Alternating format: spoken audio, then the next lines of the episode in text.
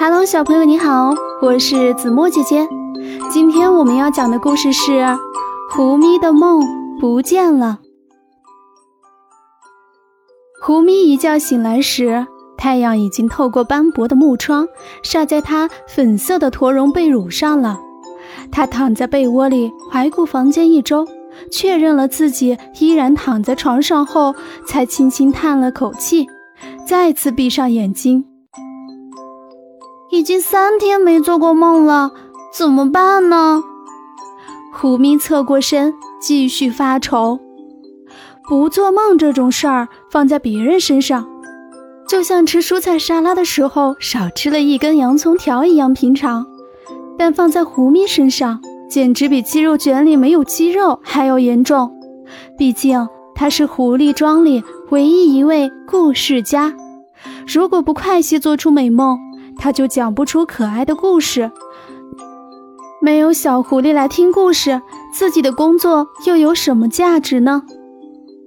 从前，胡咪只要躺在床上一闭上眼，就会自动进入自己的梦幻国，在那里，你想什么就能发生什么。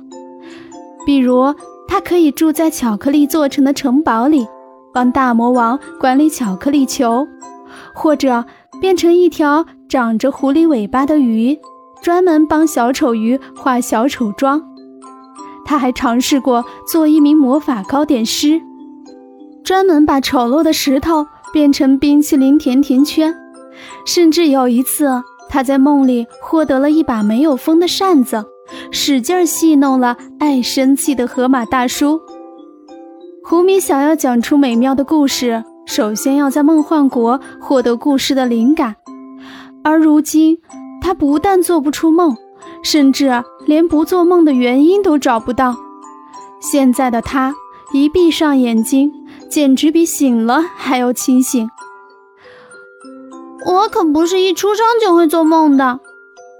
胡咪对着自己的小狐狸抱枕嘟囔：“第一次做梦是什么时候呢？四岁还是五岁？”胡咪不记得自己第一次做梦的样子了，但是那可真是一个美好的梦。